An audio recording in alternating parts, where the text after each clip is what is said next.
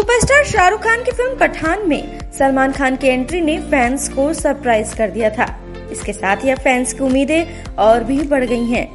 दोनों के फैंस अब टाइगर थ्री में किंग खान के धांसू एंट्री का इंतज़ार कर रहे हैं। अब हाल ही में सोशल मीडिया पर एक फैंस के सवाल का जवाब देते हुए शाहरुख ने टाइगर थ्री में अपने कैमियो रोल की तरफ़ इशारा किया है।